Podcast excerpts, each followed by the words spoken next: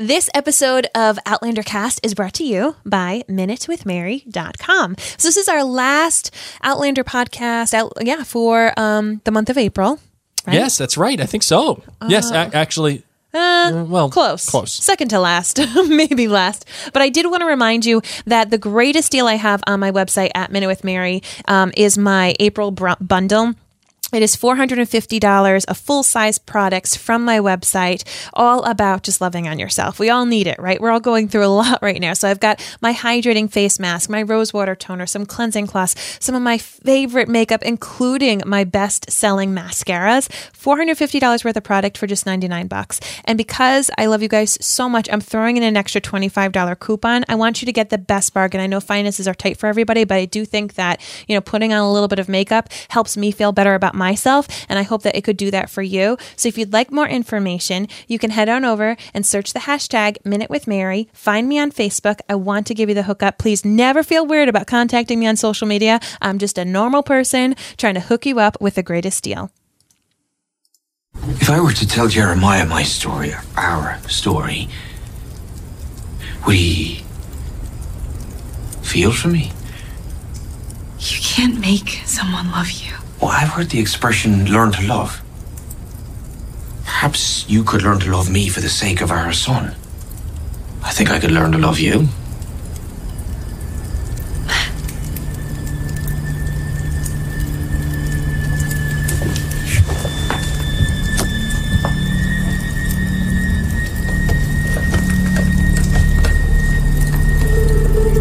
When you came to me in the jail told me that there'd be something left of me on this earth.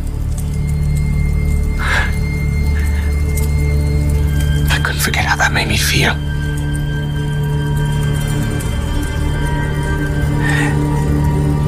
It wasn't for revenge or for money.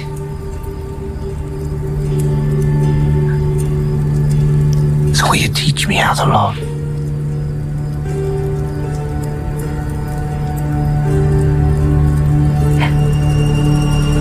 I'll wait for you.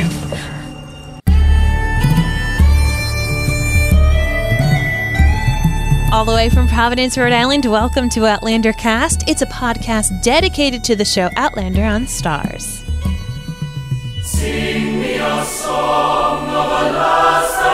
Hello,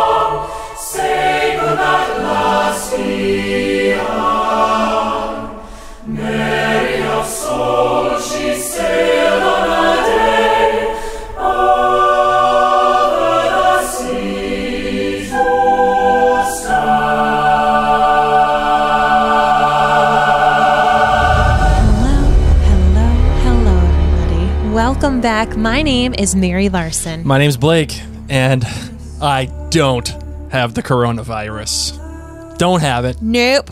It's out. I mean, that we it. know of. We'll know like 100% for Yeah, sure next tested week. negative. But he tested negatively. so Tested we're good. negative, ladies and gents. So, if you listen to the cheers to that. Yeah, cheers. If you listened to the listener feedback episode last week, you knew that I had to self isolate for a little bit, uh, just because a coworker, actually a couple of coworkers of mine, tested positive. So I'm home. I'm out of the basement. Oh, technically, I'm in the basement right now, but I'm out of the basement. I'm out of the dungeon. I'm with my wife. I'm with my children. All is well. I'm able to sleep in my own bed, and uh, all is well in my world. So I'm very, very, very, very excited about that. And we are thrilled to be able to come and talk about this episode. We did need to delay it. Blake had a headache, not involved with the coronavirus, just probably from the stress of being locked in the basement and worried about what was happening to him. That's probably true. Um, but we, of course, are a day late, not a dollar short. and we are so, so excited to be able to talk about this episode. This episode, in case you haven't got the memo, guys, was crazy for us book readers. And for show watchers, crazy too, but you don't even know why it was so crazy for us. Our minds were blown. yeah, this was this was um an interesting episode. Hey, look at you using that word. And I, I'm not meaning that in a negative way, like No, how we I kind know. of how we kind of do that Yeah. normally. But um, yeah, it's an, it was an interesting episode. I Uh, agree. I think a lot of things happened. I mean, a lot of things happened. I, I Mm-hmm. remember as we were watching it, Mary, you were saying, I feel like this episode's an hour and a half long. Yeah, I kept saying, I feel like this is a movie. So many things have happened, and we're only like 40 minutes in, 50 minutes in. Yes. How has this much stuff happened? Um, and as I said, and I'll and I'm going to say it once again, preferencing prefacing uh, that all book readers, we know that this was kind of crazy. They took things from book six and was just like, here. Like I'll let the, you know what I mean. I'll let the cat in the bag. Bonnet Bonnet doesn't die now. so um, for this to happen now, it makes us all go, oh, oh, okay. And I'll and I love when the show does this. I know it's not everybody's favorite thing. I love when the show trips me up. It's like we're confident. We're like, we know what's happening. We know. Nope, didn't see that one coming. All right, hold No. on, buckle up. Yep. Nope. Uh, hold on tight, Spider Monkey. Yes. So of course, remember we don't have any spoilers in this conversation regarding as a book spoilers. Well, you nor- just dropped a bomb on people who hadn't read the books yet. No, and I'm just saying, like, that's not. It would have been a spoiler if, like, last episode I say Bonnet dies. Okay. you know, Yeah, I know, but it, ju- just in terms of book Bonnet spoilers. too. kidnaps Bree. Like Yeah, that would have true. been a spoiler. But I'm just telling you that that's why if your friends are book friends and they're saying this was crazy, it's taking a little bit for my me to rem, you know. Wind my mind around it. What is that phrase? my brain? not wind. Hey, how many Not my Trulies you been drinking? Oh, not enough. not enough, my friend. So before we get into this show, of course, we wanted to invite you um, to check out um, myself and Blake on social media. Make sure that you follow us on Facebook, Twitter, Instagram, YouTube, all with the title Mary and Blake. Don't forget that we are going to be, you know, co- creating content now through Droughtlander, whether it's Outlander related or other shows or books that we find fascinating. Um, and that's one of the great things about the Outlander fandom is that we can find other things that we love and bring us joy throughout the darkness of Droughtlander. so make sure you find us there. Um, and now let's get into the show.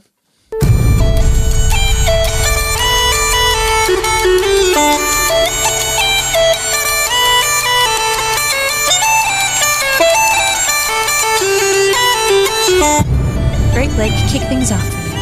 Well, the title was Mercy Shall Follow Me for this episode, and the writer was um, a brand new writer, as a matter of fact, Megan Farrell Burke. Now, you definitely do not know that name. That's because she is brand new to the Outlander staff uh, for season five. This is her first year. As a matter of fact, she's just a lowly staff writer. When I say lowly, I don't mean like she's not a good writer. I mean like it's just that's the entry level position for someone who is ready to start taking on their own credits.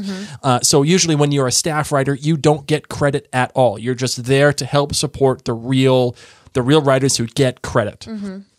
Uh, and so for television writers, this is a this is a first step in an entry level or uh, or in that kind of position.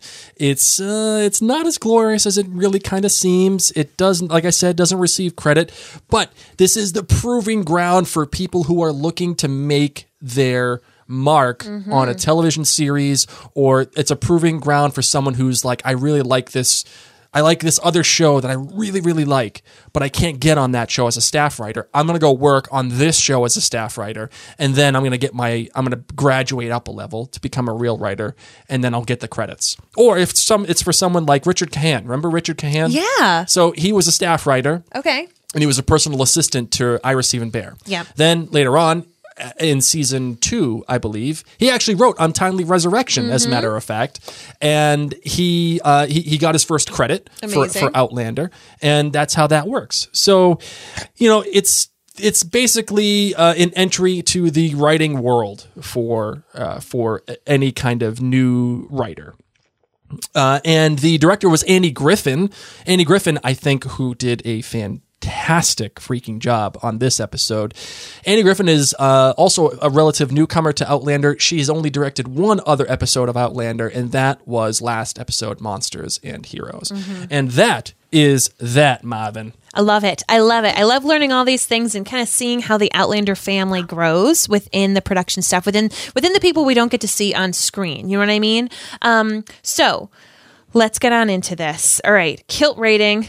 Bring it on. Dun, dun, dun. I'm giving this episode, if I can work this tablet, I'm giving this episode um, a five.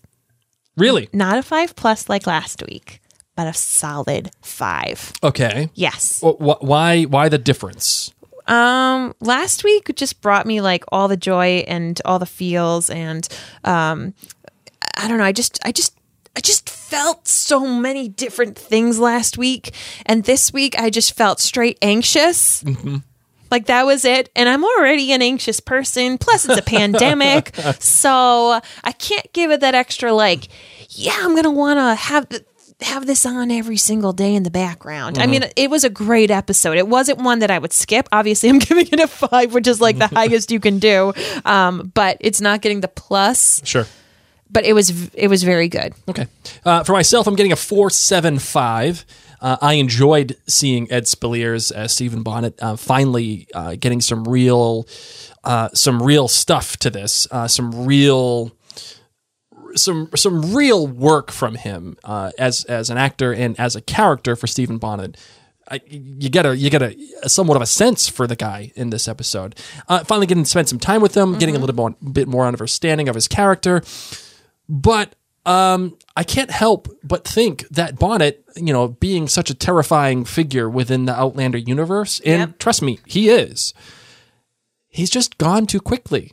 He he came and he went, uh, and I find that a little frustrating because I would have liked to have spent more time with him as a character, and I think it's somewhat of a missed opportunity to just at the end of this episode, goodbye. Goodbye. Um, I think that's a missed opportunity. Uh, so that because of that, and for some other reasons that are that are within the text of it itself, I'm giving it a four seven five. Okay. Uh, what do you got for your GBG? You're good, you're bad, and you're great. Okay, so I put that on my phone. So excuse me for a second. Do you have your GBG so you could pull it up before I do? I do. Good. Go All right. for it. So for me, the good obviously was uh, Ed Speleers, and Ed Speleers in this episode really, really brought it. And I loved his conversation that he had that we actually played at the beginning of this episode, um, where the one he, where he's saying, "I feel like you could learn to love me," and I, I, I mean, I guess I could learn to love you too. I, I just that acting moment when he stops and he just and then he, and then he walks up to Bree and he, he's right next to her in her ear. And I I really believed him when he was saying, "Oh my god, when you told me I had something of myself, Yeah. that this made me change as a person." And my god, I I just you know, I got shades of the Garrison Commander in this episode this is not the garrison commander, but uh, I got shades of it, and I really appreciate that. Yeah. The bad for me, and this is why this is not the garrison commander. The bad is that I understand that S- Stephen Bonnet is a straight up sociopath, if not at, at at the very least a psychopath. I get that, um, but Stephen Bonnet as a character is not dumb. He's his his world is a complicated world. He's gone this far in his life, primarily because he is not dumb. He is made, I mean, within his within his world, right, the mm-hmm. criminal world. He's made the right moves, and he's got himself to a status where he can take advantage of a lot of important people. You don't get that by being stupid. And for him to not be to be able to read Bree properly as they are interacting doesn't feel honest to that character. Uh, and the fact that it takes a kiss for him to recognize it, recognize that she's been lying to him this whole time. And I'll be real, watching that kiss, I was like, well, it's pretty, pretty believable. Like, I've seen kisses like that on TV, Yep. and it's supposed to be in love. It would be different if she was making like a ew kind of face. Yes. She Um, tr- meaning she tried. Bree gave it the good old college try at making it a believable kiss. Right, right. Reminded Um, me of my first kiss. so, not with me, right? No, no, Okay, with good. you. again, it just it takes a kiss for him to like if he's emotionally intelligent enough to understand a kiss and the meaning behind that and what it takes for her to give him a good kiss, he can't recognize the fact that she is just totally uncomfortable and totally not on board with Listen, anything that he's he saying the knows- entire He time. knows about body language. I don't know. I just the way that he was treating her throughout the episode, it makes me believe that he was believing her.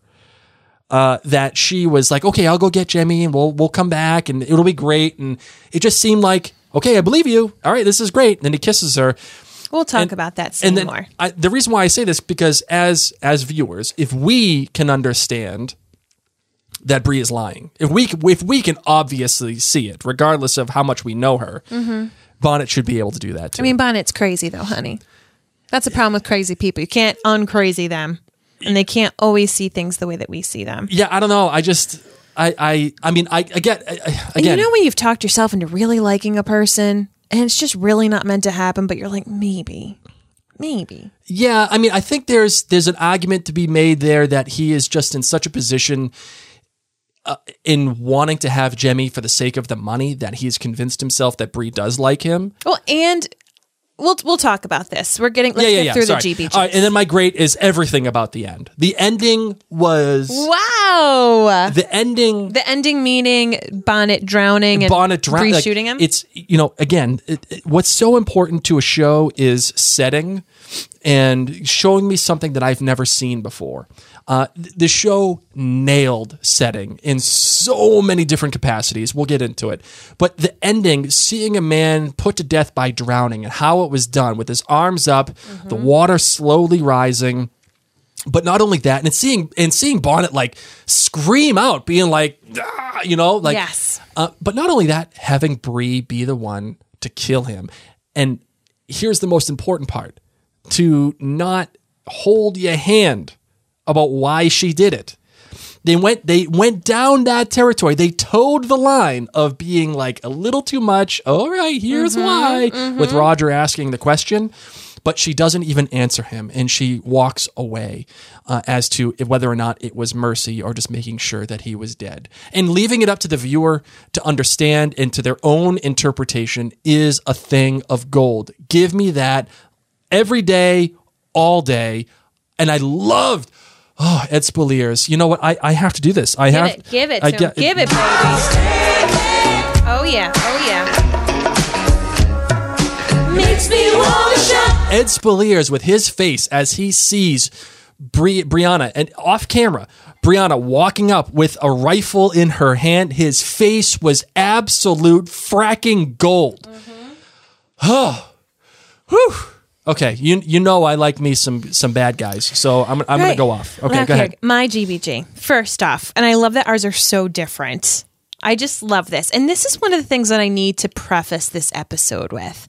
This episode, you can, I think, I think I can tell it was a different writer because this episode was all upon your personal interpretation. This episode was left you asking questions like, why did they do that? Was he being honest? Was he playing a game all along? Was it mercy because she shot him or was it because she wanted to, you know, kill him herself? These are all questions that we are meant to leave with and meant to answer on our own. I don't think that there's, uh, you know, Diana Gabaldon, yes, could probably come out and say it was this or that. Um, but I think that this is something that's really exciting as a show watcher and even as a book reader who's watching this as a show is to kind of have these questions to yourself um, and to answer them for yourself. So I don't think anybody's right or wrong. By the way, just wanted to call this out. Yeah. We're we're obviously broadcasting live as Yes. we're recording this podcast. So Yes. everybody listening, thank you very much. Everybody watching, thank you very much.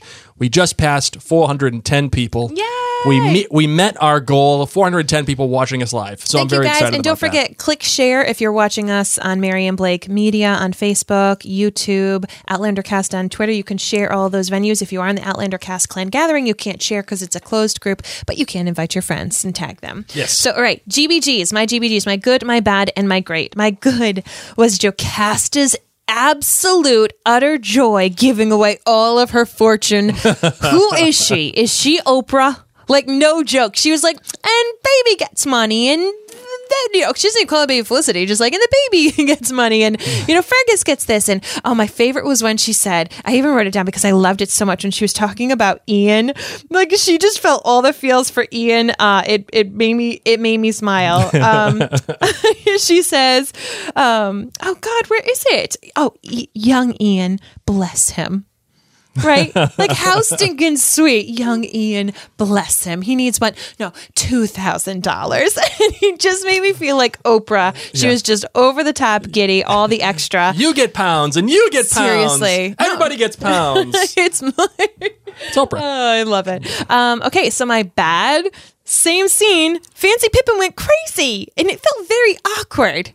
Like Yeah. he just kind of snapped out of nowhere. He went in a way Gollum. that, like, yeah, yeah, like the like the ring took over his brain. Lord of the Rings references going all throughout this for those of you who don't know because the character is actually the same character as Pippin. Um, so, but yeah, he just went like really crazy, and I didn't fully believe him as that. I mean, I guess people snap, and this was his way of snapping. Obviously, he snapped. He tried to kill her with the most gorgeous pillow. Pippin, please have better choice in ways to kill people. um, am I great? And this is something simple, but I loved it. Bree and Claire at the beach. Oh yes. just those moments together and once again weaving in that time travel aspect. Oh we don't get to see this anymore because of the pollution and how great that we get to see these whales. And you know we did get to see a museum and i got to i got to see a whale once when we lived in new england. Um, and i did also love the moments between the guys. Like i liked how the guys and the gals had their own separate time just to have those sweet moments. You know you had roger talking with jamie about no i'm gonna be the one that kills him. so i really liked those moments but if I had to pick, it would have been the Claire and Bree moment on the beach. And just they're like, remember running on the beach? It's just they've got all this heaviness going on in their lives. And it reminded me of now. Like we've got major stuff going on now. Um, but finding those moments of joy and simplicity really can do so much. And that's what it made me think. And that's why it was my great. Yes, yes, excellent. Um, we actually have a, a, a listener here uh, say, uh, let's see, where was it? Oh, okay. So Andrea Norman on YouTube is saying, not a book reader, but should we be worried that killing Bonnet a book early is Outlander trying to wrap up the series sooner? Mary, what do you think about that? Let's just get into Bonnet, killing Bonnet, and the whole thing. Let's just do it right away. Oh, all right. Um, so do I think that's going to be wrapping up the series sooner? So this is the thing: is they've only been promised up through se- six seasons of Outlander. Um, to me, that doesn't mean that it has to be book six. You know what I mean? They can kind of pull things that they want to pull if it's going to be a series wrap, which of course would be heartbreaking for all of us. We love these characters, we love these actors, we love the show, but we haven't been promised anything further than that by the studio. Um, so I don't necessarily see a problem with them wrapping up this bonnet plot plot plot line early, um, even though it was in book six, because there is a ton of stuff to be uh, to be had in book six. So Right. that's that's my two cents. I do feel like Ed Speleers is such an amazing actor that for him to kind of be dragged along. There were there were things that he did in the books even before now that kind of sprinkled him in in ways that we kind of got to see um, tastes of it, and you would just kind of be getting more of those little tastes, if Sure. that makes sense. Okay. So I think them killing Bonnet now is fine. I do. Do you think it's fine in terms of the story itself, or do you think Yeah. it's fine that they're they're moving it up just to for the sake of moving it up to get to other things? Both. Oh, really? Okay. Yeah, I think it's fine. So, do you think the whole thing with Bonnet this season, how it led up to him, how the final confrontation, did it feel natural to you? Did it work for you overall? Yes, it did. Okay. Like he was always there. Yes. And then we've got this as I said, in the book it is more drawn out and there's this is a much longer process. Mm-hmm. But if we're looking at it by the show, um I did. I enjoyed it. And I think that these next two episodes are going to be just as anxious and fast paced. So I I wouldn't have said, oh, push it to the finale or push it later or leave it. Like we, we needed to have and think about it, we actually killed two villainous people in this episode. You know, we killed Forbes and Bonnet. Sure. So um there's there's still things to be had in season six, and I think that that's probably what people are kind of like. Okay, the bad guy's gone. Now what? You know, it's like now what do we do? Yeah, part of yeah, part of me as as a show watcher only. Listen, I want. Uh, all right, they're killing Stephen Bonnet off, and this is kind of getting into my my outlandish theory, so I won't I won't go into it fully. But but killing Stephen Bonnet off in episode ten to me feels a little early. It feels like okay, you know what it reminds me of?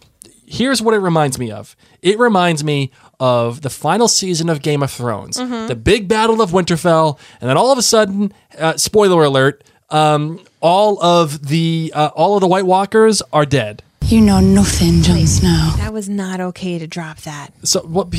It was, But I know what you mean. It was a it, it was a social zeitgeist. I'm sure everybody here has seen it, and if they haven't seen it yet, they aren't going to They'll watch probably it. yeah. So it just all of a sudden the White Walkers, White Walkers, White Walkers, White Walkers, and then all of a sudden they were gone. And then you sit there and you say, but there's still more episodes of this show. And like, what are we doing? Like, where are we going with this? And you know what? I think there was an, there was uh, an argument to be made at the time that This is what I'll say to you. For anyone who's feeling this way, like, oh my gosh, they killed Stephen Bonnet. That was kind of quick. I didn't expect him to die already. What the heck? What are we going to do for the next two episodes? I want to say this. Have you enjoyed season five so far? I've enjoyed the I've I've especially enjoyed the back half. So, that being said, you've enjoyed the back half. I think you will enjoy the back half. Have faith. Uh, yeah, no, no. I and, and listen, listen. Uh, No, I- I'm not just saying this to you. I'm saying this to anybody who may be sitting there saying, well, now what? Trust me, just like in Game of Thrones, we got rid of the White Walkers and then we had to deal with the issues between all the humans. Yeah. Okay? Um, so there's still there's still some other things to deal with. So don't worry. Right. Uh, and and I, I appreciate that. So I, I think there's a couple of things that we have to talk about here that, that we have to break it down. One, um, are there other things that they can get to, uh, especially uh, for the final two episodes? I would say this is probably, uh, in my estimation, this feels a little bit of like a, an unconventional move, killing your main bad guy in the one that you've been building to for two seasons, killing him in episode 10 of a 12 episode season. I think that's an unconventional move. I'm willing to go along to get along because Matt Roberts You so will far reevaluate. yeah. You will reevaluate at the end of the season to say, was the timing of killing Bonnet proper? uh, Matt Roberts so far has done a great job, especially in the back half. So I'm willing to go along the ride that he's giving me. I'm not going to take the story out of his hands. However, I will say this: I wish I got to spend more time with him. I wish I wish I got more of more of the uh, And I will Bonnet you, and Bree stuff. I think that was because of Ed Speleers, in my personal opinion. I've never been a fan of like reading Bonnet. I just haven't enjoyed him. You know, like uh, you can enjoy villains. I mean, you love reading and, and watching villains. I haven't loved reading Bonnet. He just makes me sick. But Ed Speleers gave him this this magic where like you can't stop watching. It's like when you drive by an accident and you say, "Don't look." Don't look. And then you start to look and you're like, oh, I'm slowing down traffic, but I'm Yeah. curious. Ed Speleers made me even more curious about Stephen Bonnet. And because of that, I mourn him. I mourn him as a character on my screen that gave different insight um, and filled out this character that I didn't love. I didn't love Stephen Bonnet just because I for all sorts of reasons, I don't like his character. It's not that he was poorly written at all. Mm-hmm. I just don't like him. So, um, I think I'm entranced by Ed Speleers the same way that I was entranced by Tobias Menzies. Like Blackjack Randall, I think in the show is a far greater character than he was in the books. I've read the first two books.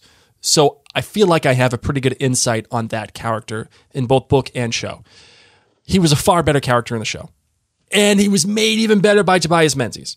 So when I when I'm talking about Stephen Bonnet, I think I'm really talking about Speleers and the gravitas that he has and the kind of charisma that he has on screen. so let's do this. Ed Speleers is now done with Outlander. Yes. Let's all make sure that we follow him on social media and like send him a message being like, RIP, but you were awesome. You took a character that I really didn't care for. A, he was terrible as a human being, but B, I just didn't enjoy him that much. And you made me look forward to seeing you on screen. You made me look forward to seeing what he could do. So just, you know, just know that like Ed Speleers is probably a little bummed that he's done with this, you know, great show. And people obviously love him as this character because they, we all love to hate him.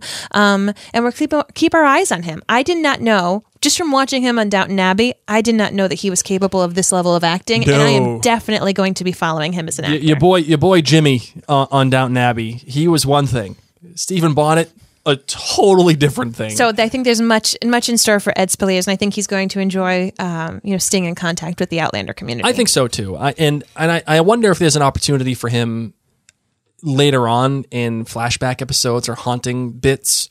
Uh, where he can come in for a day, do a day's worth of work, and then head off to whatever else he's doing. Kind of like how Tobias Menzies has done. maybe we can interview him now that he's dead. Oh yes, John Lander. That's who I want. Oh my god, that's fantastic. What That's else is he exactly doing right do. Yeah, Jimmy ain't doing nothing. I don't know what he's doing, but he ain't doing he ain't All doing anything in particular right now. Um, so are you happy with how they handled his death? Like, uh, uh, are you happy with the choice that they that the writers made in having Bree kill him the way that she did and leaving it up to our interpretation? Yes. Can I tell you guys something? I know we don't like often Yes. talk books. Okay. In the books, Bree tries to shoot him at some point. Okay. and she shoots his balls. oh my God, Mary. And it's like talked about. Someone's like talking about like sewing up some guy's testicles. So in the Outlander cookbook, um, is Bonnet's salty balls, and they're like pretzel salty chocolate balls, which are actually very delicious. But for people who are show watchers, you may come to that part and be like, I don't understand why. oh man. So I know we don't usually drop like book things, but obviously it's not going to happen on screen. And I just thought for those of you who do have the cookbook, or maybe you want to order it while you're in quarantine, that you'd be like, why, why are Bonnet's Shot him balls? salty ball. And I think they were actually given to Diana. Um, I think they were actually given to Diana by the author. Like as like a, oh hi I'm writing a book is it okay if I get your blessing here are Bonnet's salty balls Mm. Yeah. and Diana was like wow That's great. wow Thank you. um, so here, here's another question I got for you. Did you pivot that was a pivot Uh, it, well, kind of. Yeah. Uh, it, it wasn't a big league pivot. It was it was a minor league pivot. We'll go with that. But you were asking, am I okay that Bree ended up shooting him? Uh, yeah. Uh, and are you okay with them leaving it up to interpretation? Yes. Okay. Uh, why did you like it them leaving it up to to interpretation as opposed to knowing? Well, once again, show being show, I think that this episode in particular left us having our own interpretations. Um, and I find that very exciting. I find that very exciting, especially in times like now where we get to discuss things like a show that we love with friends online and say, well, what did you think? And what did you think? So, Blake, I will ask you this. What? Do you think Bree killed him to make sure he was dead because he was such a tricky little rat or to give him mercy? I would say both. I would say both. I don't think you have to choose. I don't think I don't think it's important to choose. You, and I don't think it's important to choose because Bree knows and we don't have to. Um, that's what the story is. You know, I, I always one of my favorite endings ever is the Sopranos ending. And the Sopranos ending was one. Um, and if you haven't seen it by now, you're never going to see it. And if you've seen it, you know what I'm talking about. Um, they're in the middle of this diner, and all of a sudden, the screen cuts to black. That's it. There, and there's music playing, and the screen cuts to black. Everybody, when they were watching it, thought their TVs broke. Yeah. Because it was like black. And I loved it. And a lot of people hated it because it was like, what the hell? We don't know what happens to these people. It just That's cuts how. Roger's feeling right now. He's like, "You, you didn't even answer me. That would have gone right up me. Oh my gosh!" And Blake doesn't answer me when I ask him questions. I'm like, "Did did you hear me? I was ready for Roger to be like, Bree, I just asked you a question. Why'd you shoot him? so y- a- as it relates to the uh, uh, to the Sopranos, it was left into interpretation what happened to this family, um, and I liked it because it didn't matter at, at that point when the screen goes black, the story ends.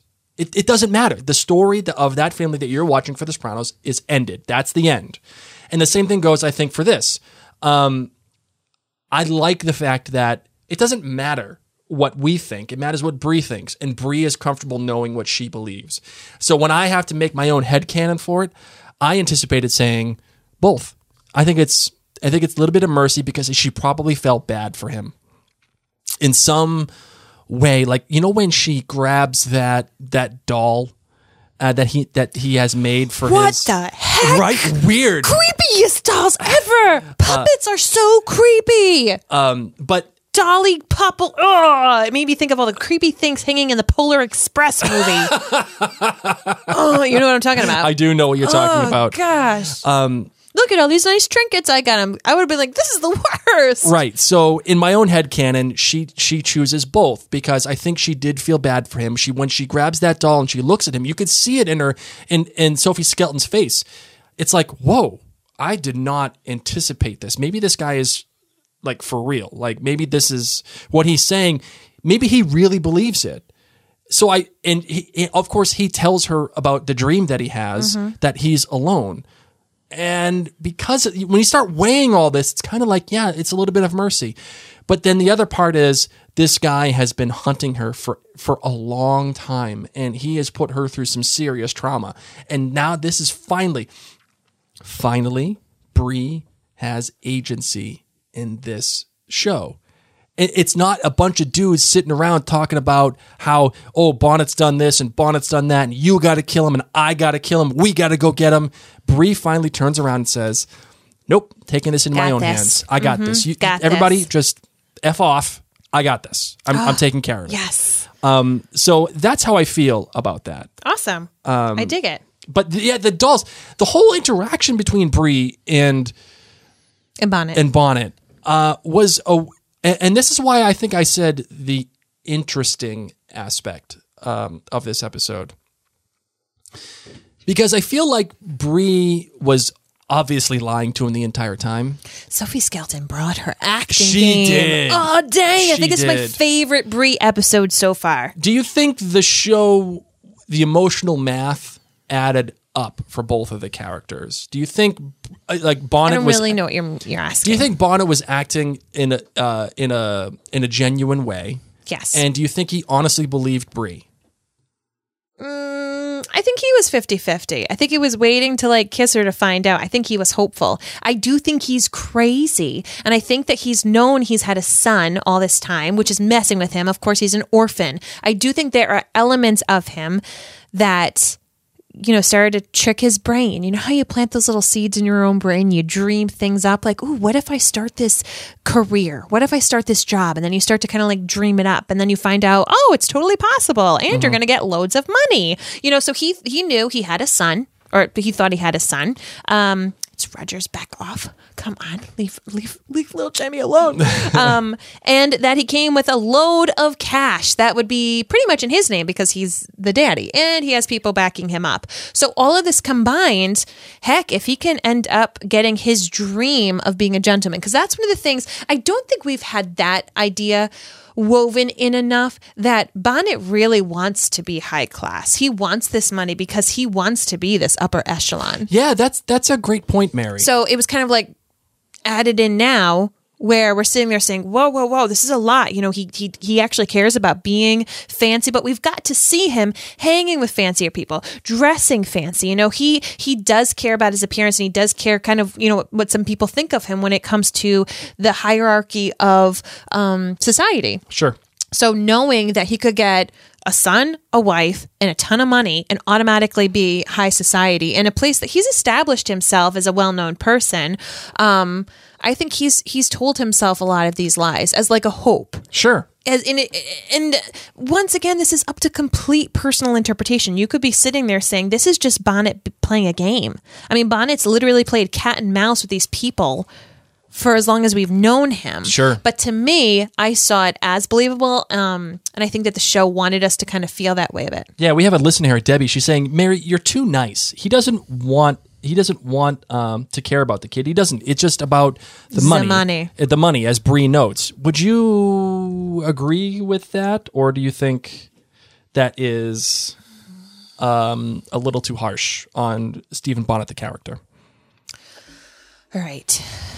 So I have several friends who are adopted. Okay. And when it comes to the topic of having their own family, several of them have gotten very, very emotional uh, in a way that, like, I don't normally see in other families. Several of them have had difficulties with that um, because when I think when you have that kind of now, mind you, I wasn't adopted, so I can't talk about this personally, but you know, he was orphaned, like he didn't have parents, so I think that there's probably this portion of him that is being honest that he can have a family that he does have a son and that he says it in the show. You know he didn't have a father figure to help raise him mm-hmm. and he wants to be that for Jemmy. So I took from that seeing different things that I've seen in my own life with different friends about difficulties with struggling with the concept of family Sure. as I I believed him. And once again I'm not, I may not be right Right, and that's the beauty of what I think uh, Megan Farrell Burke does here. Uh, um, okay, setting aside whether or not uh, Stephen Bonnet is emotionally intelligent enough to understand that Bree is is lying the entire time, you at least have this discussion within the community and with, with yourself as a viewer. You have this discussion as your, with yourself as is Bonnet being genuine? Is he really being the kind I mean, of it's, I think it's, it's selfishness. I don't genuine. I think he wants to have a son. I think he wants to have all. First and foremost, he wants all that money. He wants Yes. the money and the prestige. His son comes along with it. Cool. We'll try this out. Um, you And- know, and it's, it's all selfishness. I don't think it's for Jemmy's sake. It's for his own sake. It's for a void that he's had in his life. Yeah, but I and I, I thought, oh, that's a good that you know, I was just about to, not to argue with you, but I was just about to contradict you a little bit in that you were saying it's not about Jemmy, it's not, it's more about the money, it's this and that. And I was going to disagree with you because there was this one moment when he does say to Bree, when you said to me there was something else that was going to be left of me after I was gone. Yeah. I really believe him in that moment, and I really believe, um, I really believe that he felt that way. But then you said very smartly there was a void in his life, and Jemmy and the money and everything that potentially fills the void. Now, mind you, this does not mean, oh my goodness, he's so great. He just wants to be a dad. No, he's still the scum of the earth. He's doing this selfishly. Selfishly. Selfishly, he wants to be a dad. He has this void in his life. Selfishly, he wants this money so he can gain this status in society. I do not like this man. I love Ed Speleers as an actor. I don't like this man, but I do think that he talked himself into this dream world. Yes, that absolutely. so many people put in our own minds. How many of us, when we were young, dreamed that we were going to be rich and live in a big house and have a family who loved us and, you know, whatever? Like, there's probably that little, little inkling inside of him that wants the great, the great American dream, right? Um, and here you go. It's already made for you. You just have to steal Bree and take a baby. And the funny thing is too, like, so there's there's I think there's an argument to be made here. Um, one where I kind of wanted Bonnet to be hurt by Bree. Like he says he is hurt by her, but like not do the whole prostitute thing and see like this is what you're gonna be missing. You know, like uh that was just that was a little too big. I mean, that was Bonnet. that was Bonnet doing what a sociopath and a psychopath would do. Like, yeah, this is what you're going to be missing. But part of me, there's that one little bit of me that wanted him to not do that and to be genuinely hurt by I Bree. didn't want him to do that. I don't know. what, I'm, what I'm saying is, what I'm saying is, like, really go all in with the fact that he wanted things to work with Bree, and she's the one who pushes him to a point where he's like, "Okay, you, I can't do this with you," uh, and he tries to sell her off. Mm-hmm. Uh, he tries to give her away. Before that all happens, though, we get the whole dinner thing. Yeah, what do you think about the dinner thing? Okay, so first and foremost, tale as old as time. Did anyone else think about Beauty and the Beast? Yes, absolutely. I was even getting shades of, of Hannibal too. Remember when Hannibal Lecter and Clarice have dinner and they're Oh eating the guy's God, brain? That is much more appropriate. that is what I was. I was getting some serious Hannibal so coming from Bonnet was like, "Oh, I've got a present for you," and it turns out to be this like yellow dress, awesome, and she looks amazing, and he's awkward at dinner, and she has to tell him how to eat, and all I kept thinking was Belle teaching first, you know, Belle at the top when the music to Beauty and the Beast starts, and she starts to walk down the staircase. So when you know the servant opened the door, Mm-hmm. that's what I felt like. Mrs. Potts was gonna pop out of somewhere singing and then he you know like tries to figure out how to have her seat and i was ready for him to pick up a soup bowl like the, the beast does and but instead she still had to teach him you know that's when that's when it clicked for her yes. when he said, you know, can you teach me about, you know, how to be in high society and Elbows off the elbows table. off the table, Yeah. and she's getting kind of like alpha a little bit. However, one of my favorite lines was when she said, "I could never think any less of you." Oh, yeah. and you know what that was to me? Yep. That was Frank. Ooh, good one, Mary. Okay. Bang. I'll winner. Frank knows how to throw shade Oh. like no other Frank in a was way that people savage. don't even know. No, Frank what was, the savage. one? I had low. Ex- I, I had low expectations from the beginning, and you certainly met them. Oh, oh when they couldn't find Claire in season two. oh, oh, oh, R.I.P. Frank Randall. Frank, Frank, Frank is right there above my speaker, always, always watching, just for this very moment. Also, You, you know what? No, no, no, what? no, oh, no. what? I, I'm so happy that you're proud of me. I'm, I am so proud of you. I am so proud of you that I'm trying to find the damn, the damn sound. Here it is. This is for Frank.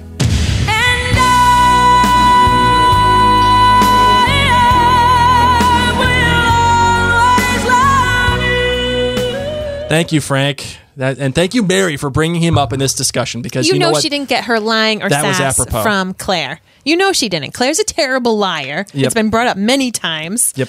You know, and here's like secret agent Frank Randall, who probably had like sass competitions with with Bree. You know what I mean? In addition to like teaching her how to shoot and ride Yep. horses, he was probably like, "All right, now I'm going to teach you some important things: how to throw shade when the person you're talking to doesn't even know." I could never Oh, think any less of you. Can I, I- I need to use that one at some point in life. I know. I think I've used that once in real life. I think Really? I, I think I used it once in real life. It was something to do with work. I couldn't think. I can't could remember what it was. Any less of you? Uh, oh, I think that was that was great. Good stuff, Mir. Way to bring that. You're you're welcome. Way to bring that. You are welcome. Killing it today. Absolutely. Oh, you know, it. it's this is what happens, man. What happens when we when we're, when we're chilling? Um. so I think we've we've discovered a lot about Bonnet and, and Bree in this episode. Is there anything else that you want to? I mean, really, we, the question, the thing that I love is that all of us get to ask our own selves: Was Bonnet being honest? Was Bree merciful? Um, and you know, we all get to leave with that, but we're missing a lot of people in this discussion. Like, I know you want to wrap up, but I'm Well, no, not no, no, no, no. I, I'm I'm not I'm not moving on from the show. I'm I'm, okay. I'm I'm wondering if, and the reason why I ask, well, I, as I was just asking, I thought of this one line that he talks about.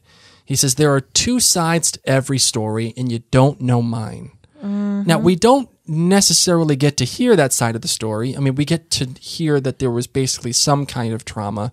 There was some kind of things that happened in his life, and he is having these anxiety attacks almost of knowing He was put in the hole that he dug. right. That was a story that happened at my my university. what do you mean? that like some guy was buried in the foundation at Mm-hmm. one of my dorm rooms and that his ghost would haunt the people on the basement floor. Really? Yeah. Whoa! We had some crazy ghost stuff happen in my school. That is that's Rhode aggressive. Island is one of the like ghost capitals of the United States. yeah, like all the witches, man. There's so many witches vampires in Rhode Island. and witches. Yeah, But yeah, like vampires. Yeah, straight up crazy people lived in Rhode Island. Google that when you're about to go to It was Massachusetts prison for a long time. so yeah, there's gonna be some crazy things. oh, you're happening. crazy. Go to Rhode Island. Go to Rhode Island with the with all them people with Roger Williams. Why don't you head over there with them? that drunk guy. Rhode Island is the state that Connecticut and Massachusetts didn't want. It was it was the it was the property that they didn't want. And That's they how didn't want to be a part of them either, and they tried not to be part of the United States. but I, I really liked also too uh, something that was even though I didn't believe the emotional math that Stephen Bonnet would Oh, another line. Oh. Hold on. There was a child. You heard that. I didn't hear it. You swear there was some bump to bump. I didn't hear it. I'm going to vamp. You No, that was heard- me. No, it wasn't. It came from up there. Oh, I'm telling you. All I right. need you to go check. I'm Wait. not checking. Oh.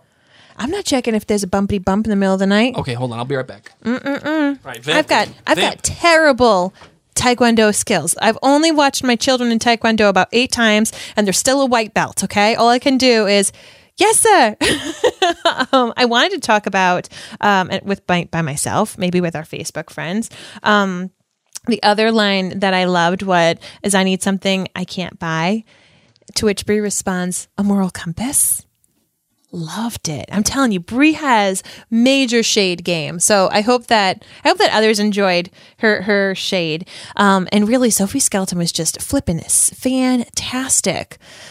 St- uh, Stephanie Morse says on Facebook, it reminded me of an Anne Rice novel, The Scenes with Bree on the Island. Ooh, yes, love that. Um, and so I, what we're gonna be doing, we're gonna be we're gonna be switching over from from these characters in a hot sec. I think Blake is coming down. He is coming down. Dun, dun, dun, dun, So what I was about to say before, oops, sorry, I just hit the mic. Can I just give a moment yes. for Jocasta's couch once again? I know we've talked about her furniture Oh, before. the, the couch and the fancy fancy Pippin uses a fancy, Fancy pillow to kill her. Pippin like touches, he strokes that coat that coat um, couch. Gosh, I'm having difficulty with words. Um, Keep drinking the Trulies. He's petting in the couch, you know, just daydreaming that this is going to be his. It's like this deep teal blue color, and I was Mm-hmm. like, I'd be doing the same thing. I would be petting that same couch. yes, yes. Why wouldn't you? With all the embroidery and everything. Do you know That whose was- couch I didn't like? Who? Bonnets. Bonnets. Yeah, the orange, like the The burnt mustard orange. just doesn't do it for me. yeah, not great, Bob. I was not happy with that one either. Um, Seriously, just like the the scenery, the set design, and the costumes just need a moment. yep. Oh Claire and Bree's outfit and those couches. Oh, gorgeous stuff. Enough said. Uh, so there are two more things that I want to mention about about uh, Bree and Bonnet. Um, Okay. First, even though I didn't believe the emotional math that that as I was about to say that uh, Bonnet couldn't understand that Bree was playing him the entire time, I did like the tension of knowing that Bonnet was able to blow up at any second, and Bree was well aware of that. Yeah. And we as viewers were very were very well aware. Were you that. worried that he was going to look at the book when he grabbed it from her to like Yes, look to see if the picture was a whale? No, I, I thought he could read, and he would be able to read the book and be like, oh, I was worried he was going to see like machine pieces and be like, "There's no picture of a whale or a boat. "Yeah, What is sure." this, fibber?" Um, I I thought that he could read, and he was just, and that's when he was going to be like, "Y- "I got you." I thought that's what was going to happen. I told Blake it was my second Moby Dick reference. Well, actually, the third because we were talking about the whales Yes. when Bree and Claire were on the beach. Um, earlier that day, I watched Matilda with my children, Mm-hmm. and it's actually the book that Matilda, a young child, is reading in it. And then the other thing that I want to point out to uh, point out about Bonnet is I talked about setting. And setting when it comes to any show is so important. Whether it is Scotland in eh, for Outlander in the first few seasons, or Downton Abbey, right? They let's- talking about your boy Jimmy. Downton Abbey as this big, beautiful, grand house in the English in the English, you know, countryside, or um, Breaking Bad with uh, with Albuquerque, New Mexico, or Lost with Hawaii. These are settings that you had never seen before, mm-hmm. and they are all used to the show's advantage in every single case. Ozark is another one too. With, I've never in, seen it. in the Ozarks. Okay. You- these are settings that are really important to, to the life and the DNA of the show. These add things to the show and the story that you're trying to tell. The same thing happens here in this episode. Bree is with Bonnet, her her nightmare, her rapist, her her torture mm-hmm. device, and he she is there with him alone, of course, with some servants in this big, enormous, grand house where everything is open, everything is like massive, and she has the freedom to go anywhere she wants, but she's still imprisoned because she's on an island. She's on an island where nobody can get to unless they have a boat, and Bonnet allows her to go. And it's desolate. You saw the you saw the the house Yep. among everything else, and there was nothing there. It was just this massive house. Yep. So even though she is free to do whatever she wants, and she is free to go, that right there, she's still imprisoned on this Mm-hmm. island. Uh, I thought that was great visual storytelling. Great, great um, visual juxtaposition about the story that uh, about the story that she's in. Reminds me a lot um, of Ramsay Bolton from Game of Thrones. Bonnet does, and the and the cat and mouse, and just the like flip of a switch. You know what I mean? And just do, just doesn't care. He's five minutes before in the show, he's ready to live his life with Bree. He's saying, "I felt this connection," and then the moment of the kiss is done, and he's about to go sell her for six pounds. Yeah. Um, yeah, I could see Ramsay Bolton doing that. Exactly. But I can't see Ramsay Bolton ever having any kind of emotional relationship with True. anybody. True. Um, I can't see that. So can we get to everybody else? Yes, yes, yes. Let's do that. Let's absolutely do that. So one of my favorite things in this episode is we got to see Jamie, Claire, Roger, Ian, and Bree coming up with a plan to catch and kill Bree's rapist.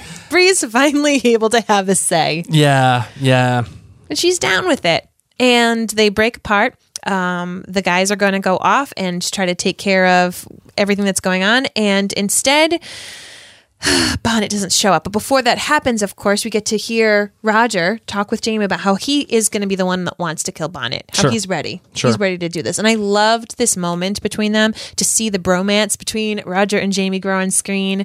gives me so much joy. Mm-hmm. I love how well the clay matched Ian's skin. Holy smokes! When she said Clay, I'm like, our Clay around here does not. He, look ha- he had a minute with Mary. I'll tell you that. did. Oh my goodness, he had all the minutes with Mary on that one. So off they go. Um, and it's, of course, not Bonnet. It's just his three little henchmen guys that come on in. And what a brawl. Yeah, a good little brawl, and I loved when Roger was trying to fight off this dude. And he's like, "What? What took you so long?" and the, Jamie has this little smirk, like, "Yeah, yeah, you're all right. It's fine. Don't worry about it." Like, Jamie does it again. Roger goes, my, a scene that made me laugh so much in the rewatches was, and it's, it shouldn't make me laugh. It's when Roger is beating up Bonnet. Yeah. And Bree is being consoled by Claire and Jamie. And Jamie's just watching Roger and Bonnet from afar. And I'm thinking, like, Bonnet is such a little weasel. Like, Bonnet could easily have a little knife on him and stab Roger. And Jamie's just there watching right? because Jamie has faith and also knows that Roger said, This is my fight that I want to have. Right. And Jamie appreciates that rather than, because in my opinion, you know, 2020 woman who doesn't get in fights. Once again, my fight skills are eight lessons of children's taekwondo.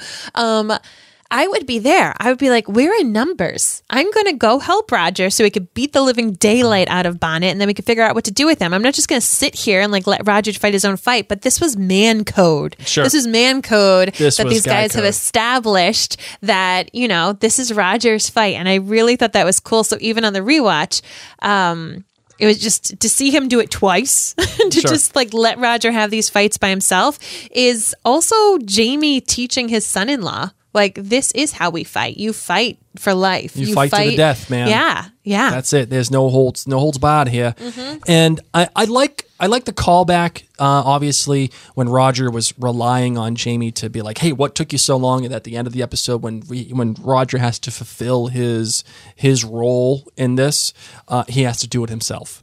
Uh, and Jamie allows him to do that. Mm-hmm. I, I think that was great. And again, part of the setting aspect of this show and, and the setting i think is really what makes this episode sing um, not only did we have the stuff with bonnet and bree in his own island but we have the stuff on the beach and the beach is really uh, important i think to the dna of this show How come? because you don't often see in outlander um, a, a beach setting. You don't often see it. Normally you're used to the rolling hills you're used to greens you're used to mountains woods, yeah. woods uh, the, the big house the cabin. That's the language that the show has established. Yet they're going to a beach here to have a moment um, with Bree and uh, and Claire, you know, racing like they did when they were back in the Cape. So stinking and, and talking about being on, being down the Cape, um, you know, back in the '60s, bringing that moment of time travel back into the show, bring- bringing it back into the story. Hey, remember that down the Cape when we used to run? We used to run Love it. um, having it this- was my great. and and we don't often get a chance to see Bree and and and Claire. and Claire be mother daughter. We don't often see that. So having this time together between the two on the beach is great. But not only is the beach great, the way that they shot it, it was great because it was set so far back. Yes. And the story at this point is much bigger than just Bree and Claire. Unlike season three, where it was like hyper zoomed in on Claire, Correct. being you know stuck on this beach, and it was like you know just dread and action. It was so big Yep. that you got to feel like we're alone, Right. which is fun for Claire and Bree. Yes. get to be alone, chat a little bit about the difference in whales between now and then, Right. Race, Once again, bringing the time travel aspect into it. yes, but then is important. also seeing these grandscapes of beach, realizing where Bonnet is is a desolate. Right. It was an island where you can't get to. and then, and the other the other thing too is that the beach plays into the conversation that eventually Bonnet has uh, with Bree uh, in his house, where he says, uh, you know, creatures go to uh, something along the lines of creatures go to war with each other in the at the sea, uh, or, or or something along those lines. Uh, let me see if I can find it. Mm-hmm. Oh, when he's talking about his fear of drowning.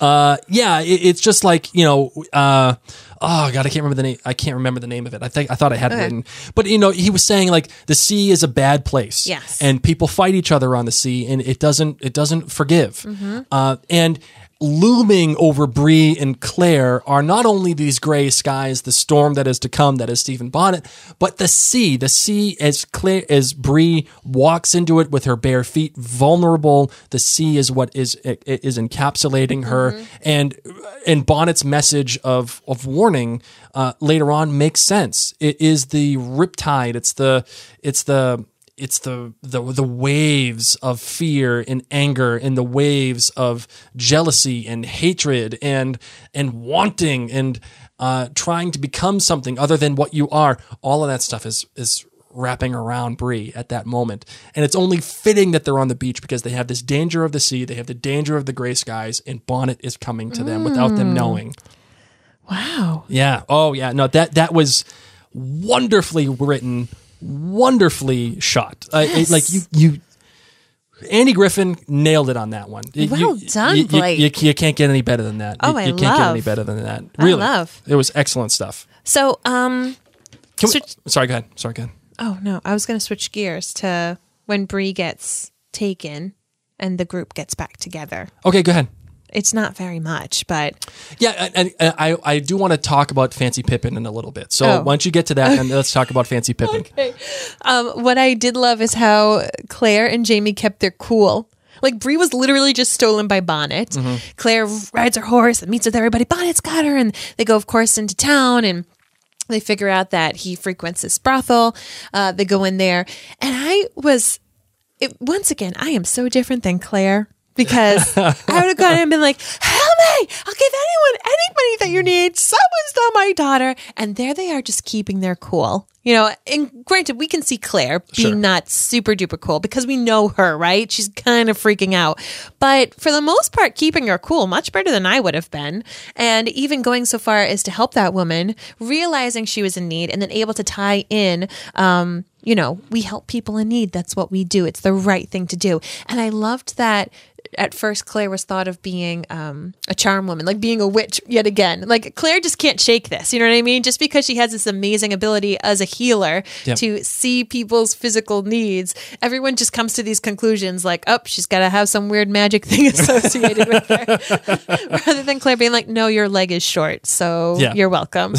Which, of course, came to be uh, the title card. What a great title right yeah card. and then again killing it with the title cards things that are pertinent Mm-hmm. to the show but not in your face where was- you, you almost have to decipher it Were you sitting there being like, who's going to wear that shoe? Who's right that's exactly. i thought it was going to be a shoe that stephen bonnet was wearing or someone or, or, okay. Mm-hmm. or somebody else was going to wear uh, i thought that was going to be the case um, I, there, You want to talk about Forbes? I do want to talk about Forbes. Okay. But uh, in this light, when when Claire and and uh, and Bree are going to get the the glass blown for the tube, Oh, yeah. I did not like the scene at all, and it's not because of the acting. It's not because of whatever, and I don't. It's that's not because I don't like the idea of them going to get trying to make this syringe. Okay. It was just so ex- expository, and it was so like, oh, okay, just so everybody understands what we're doing. I have to explain this to the guy why we're getting ev- why we're getting all of this made and putting it all together. It's like that was bad. Okay. That you felt was- like it was choppy. That yeah. was, the choppy wasn't even the word. It was just like I when that was how not how it opened, but it was pretty close to how the episode opened, and I was like, oh, this is not how this episode's gonna go. what I it? felt weird about is how she was like, oh, you know, the doctor needs it, meaning she wasn't the doctor. Yeah. And then later on, she says, I prefer glass. It's much easier to sterilize. Sure. And he's kind of looking at her, and I'm like, Claire, be quiet, be quiet, Claire. Um, but like you said too, they have to lay it down that um, you know the needle hasn't that needle hasn't been created yet. Yeah. So I agree with what you're saying. It's kind of like they need to kind of like throw in these facts and remind people that this is what they're trying to do. Yeah. Um, I can appreciate that. So- I'm still looking for the pie hussy. Where is Yeah, she? Yeah where is the pie hussy? Maybe she's married to the glass blower. Um so yeah, I, I thought that was scene was very bad. But I, I do want to talk about Fancy Pippin here. Did you find this scene with Fancy Pippin? Forbes. Forbes, uh, but we call him Fancy Pippin. We thank, do. Thank you, Janine, for that one. Um, we do you think do you find this scene to be a little too much? Just a little much. yeah, it's my bad. Yeah, I know, but like, I know, but it just was there any way they could make that work? Especially in light of what was happening with Bree and Bonnet the whole time, and like all of a sudden the guy just goes off the rails and tries to kill her right then Did and there. Did you like, get from the show that how is he going to explain that? Did you get from the show that Forbes wanted to marry Jocasta? no, um, Because he says, like, you're keeping my money from me. no, no, no. Because remember, he was supposed to get twenty percent of whatever Bonnet. No, I got. know, I Okay, know. all right, all right, but right. Jocasta says something like, "Yeah, you, you didn't marry Brianna," and I'm, you know, he or he or to say it, where it's like, "I was supposed to marry Brie, and then I was, then you chose Duncan Innes over me." So did you pick up in the show ever that Forbes wanted to marry? Oh Jocasta? no, no, no! I never got that. I never got that. And, and in fact, I, I thought he only wanted to marry Bree, and that was So that took me out, where I was like, "This, this, what This doesn't make sense. And and the fact fancy that Pippin?" the fact that he he just all of a sudden like I liked him getting mad. Yeah. I loved the idea of him getting mad, being like, okay, yeah, Are you writing everything down? Uh huh. Yeah, I am. Scribble, scribble, scribble. Yep. Um, I liked that. I thought that was great. Um, but him all of a sudden just coming to decide to straight up murder her, I like, dude. How how are you going to how are you going to even explain that? I mean, a lot of people sadly do murder like without thinking it through. But I, I agree, but all of a sudden, just to turn, this guy is a man of uh, of stature and wealth, apparently within the community. I don't think has, he's got that much wealth. maybe he doesn't, but he still has influence within the community. Yes. Like he didn't. Again, the whole thing, the emotional math.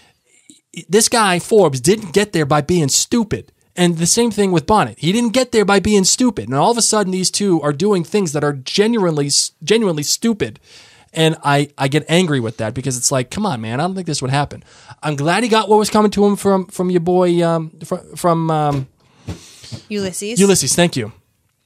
I'm glad he got what he was what he had was what was coming to him. I'm glad, but it just felt like the fancy Pippin. It's different than the book. Does that make it better for you? no, it Okay. doesn't. Um, it doesn't because I don't care what the book does. I Okay, care about so, what the show does. Are you ready for this? Y'all ready? Can I give an outlandish theory if it like is something that already happened, not really happening in the present or pa- future? Uh, Just throw it on in. Give me a sound. Give me a sound. All right, hold on. Hold on. Here it is. I am so excited to hear what other people think about this. Okay. Okay. So, Jocasta was like the happiest I've ever seen her outside of the bedroom. I know where you're going with this. I know where you're going. Continue. Okay. I think she was egging him on. I don't think she thought he would kill her because exactly this is fancy freaking Pippin. Okay. She probably didn't think he'll kill me, but I think that she was egging him on to get a reaction out of him because, Yes. Okay. What we are told is that when Jamie's bit by the snake and he tells Roger, you know, Bonnet's coming after you and he wants River Run because he knows that Jemmy's going to get it. And um, we know all this stuff and Lord John Grey's seen him. And then Roger tells Bree this stuff. Who the, what in the freaking world? Like, how does James Fraser and Lord John Grey and now Roger and Bree, how do they know that Bonnet's coming after their kid? How do they know that Bonnet wants River Run? Who is the only person aside from Jamie and Ulysses who was in that room who that knows that um, Jemmy's going to get River Run? Right, right. It's Forbes. So obviously, Jamie probably told Jocasta, like, hey, just so you know, this creepy guy Bonnet, who you know, raped Bree, who you hung out with for the better part of a year, um, is planning on somehow coming to get River Run. And put two and two together, the only other person who knows that is Forbes.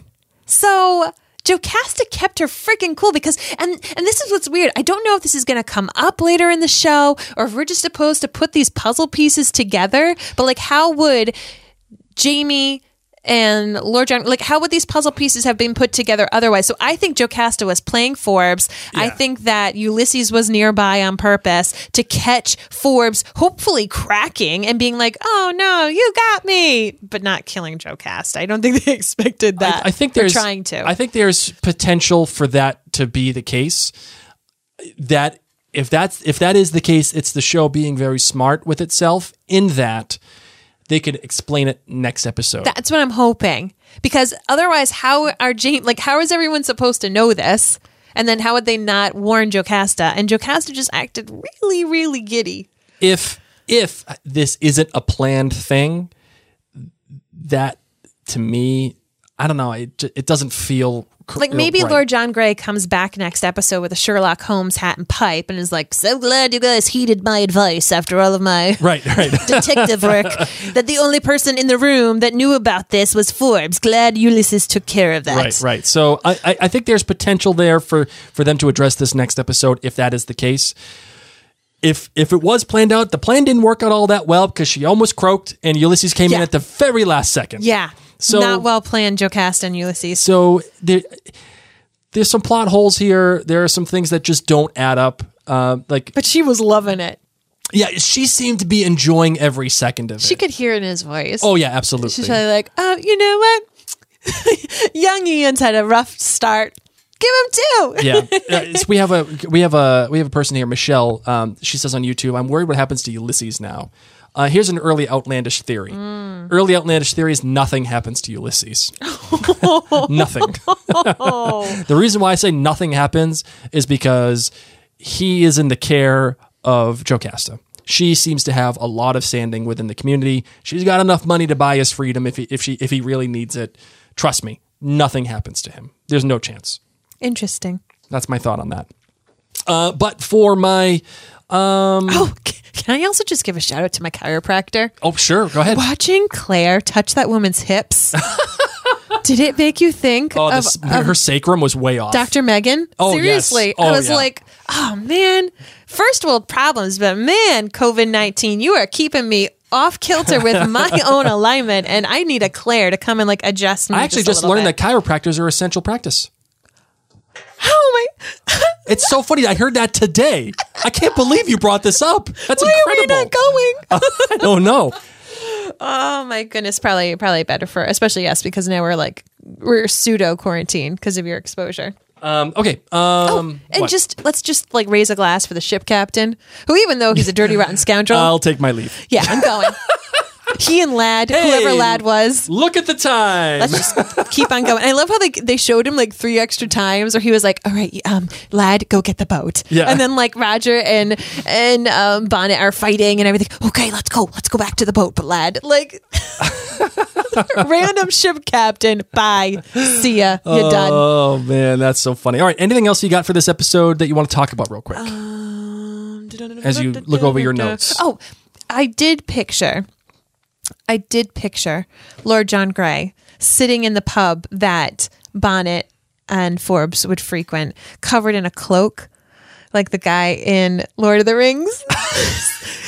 like they're just having these conversations in the brothel all the time in public, and I'm just picturing Lord John Grey because, of course, wedding season's kind of off right now. He Oh, yeah, yeah, his no, his no. whole calendar is kind of free, Yes. and you know, isn't any shopping to do right now. Um, you know, the glass guy keeps trying to get him to buy bottles, but he's like, I don't need any more bottles, man. So he's just like creeping with a big hood.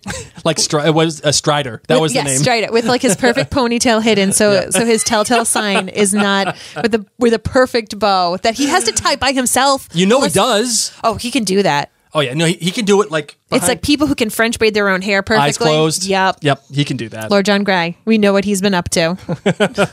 he's he's been Strider from Lord of the Rings, just chilling in Just the corner. with the hood, with the pipe. down all these notes. it was Forbes in the brothel. Now he's playing Clue he figured it uh, out. with the fancy pillow. Yes. Yes. All right. Anything else you got That's for it, my this love. episode? All right. That's it. Well, let's get to my own outlandish theory. All right. So I don't know where the show goes from here. Um, and- Where are you going? Dave Matthews. Oh yeah, no, I'm I'm all about the Dave Matthews life. That a girl. Uh, keep drinking, keep drinking, my girl. My girl. All right. Um, so I don't know where the show goes from here. Uh, it's not to say that it doesn't. First off, Lord John Grey has to come back. yeah, of course he has to come back. What else is he doing? He's he, he- the wedding season's over. You know he. psst, come on, no, no, he's coming back. Um, I don't know where it goes from here, and it's not to say that the show can't go somewhere interesting. It's the biggest thing that they've building up to for the past two seasons is now gone. It is gone. Stephen Bonnet is You gone. said the same thing when when Jack Randall died. Yes, but this is different because I know that there's more story going to happen. And it's within this season. Blackjack Randall dies the beginning of season three. Hashtag spoilers. So you knew You're welcome. um, you know, you know that they were they were leading to bigger things for season three when Blackjack Randall dies. This thing here is I don't know what they're going to do for the remaining two episodes because there seems to be a little bit of a of of a black hole here. Like, okay, mm. where do we go? Yeah. Unless unless what they're doing is they're opening up room for what mm. happens next season. Mm. And that's part of my outlandish theory here. So it means that they must be getting to something big. Something big must be coming down the road. And because they needed to kill off Stephen Bonnet early enough to give this big thing some weight. Uh, something that will give you the the emotional math that adds up that says, okay, this makes sense. I see why they killed Bonnet. Are you like the- landing your point sometime soon? oh my god. Land the plane, Helen. Yes, thank you, Mary. uh, so part of me thinks back to Ian's words about Claire and Jamie having secrets, and part of me, Secrets are no fun. uh, part of me thinks that I think he knows that they're from the future. And Tasty. if you recall, Otter Ottertooth, uh, Ottertooth was in the tribe that you know he was in the Mohawk, and he knew about travel and all of this stuff. Part of me thinks that Ian has been given that knowledge somehow. And Ian knows it and he's confronting them. So they have to tell Ian that they're from the future. And this is going to cause some big issues. They're going to have to come clean. This is going to cause some big issues within the little community that they've created. And more importantly to that end, since they since Ian will now know that they're from the future, he's going to say to Bree, "What are you doing here? What what are you like? You just almost got killed, and Jemmy almost got taken. Tell me more about these Boston cream pies. Um, I wonder if they find out by season's end. I think I've said this before, but I'm I'm I'm this I'm I'm putting it I'm putting it down here. This was in this was in take development. This is going to be real life now. okay. they find out that Jemmy by season's end is a traveler somehow. And they make the decision at the end of this season, Bree and Roger with Jemmy to go back. And that is what the big thing that they're leading up to is. These two going back with Jemmy and they get pushed they, they push themselves in that direction. And we don't necessarily leave with them like going to the stones, but I think it's the decision of like okay, we're we're going. And that's that. And then it ends. That's my that's my feeling on it. And they wake up with the dinosaurs. Land of the Lost. no. That's my girl. Uh, Marvin, what do you think about that? Interesting. Mock me. Please hang up and try again. So that is it. Uh, you got final thoughts for this episode, Mary? I really enjoyed it. I, you know, I enjoyed it too. I think there was some glaring issues that were in it, but I enjoyed it, and I enjoyed it based on Ed Speleers' charisma alone. and it will be interesting to see what happens with the Jocasta storyline. Yeah, I thought that she was actually dead for a second because I was like, okay, that's the end of Jocasta, and like, I, Oh, and, Ulysses just like kissing hi- her hand. Oh, I know. Sweet my thing, heart. Oh, my thing. goodness. I thought that was gonna be. I oh. thought. I thought that she was gonna be dead. Jemmy was gonna get the river run, and then Bree and Roger were gonna move into river run, and then like the whole world was gonna be back to normal again. Like I thought that's what was gonna happen. But now that Jocasta's alive, I don't see that happening. You're just gonna have to watch. We're gonna see. We're gonna see. yeah. All right, you ready to close this bad boy out? Yes, I am. Let's do it.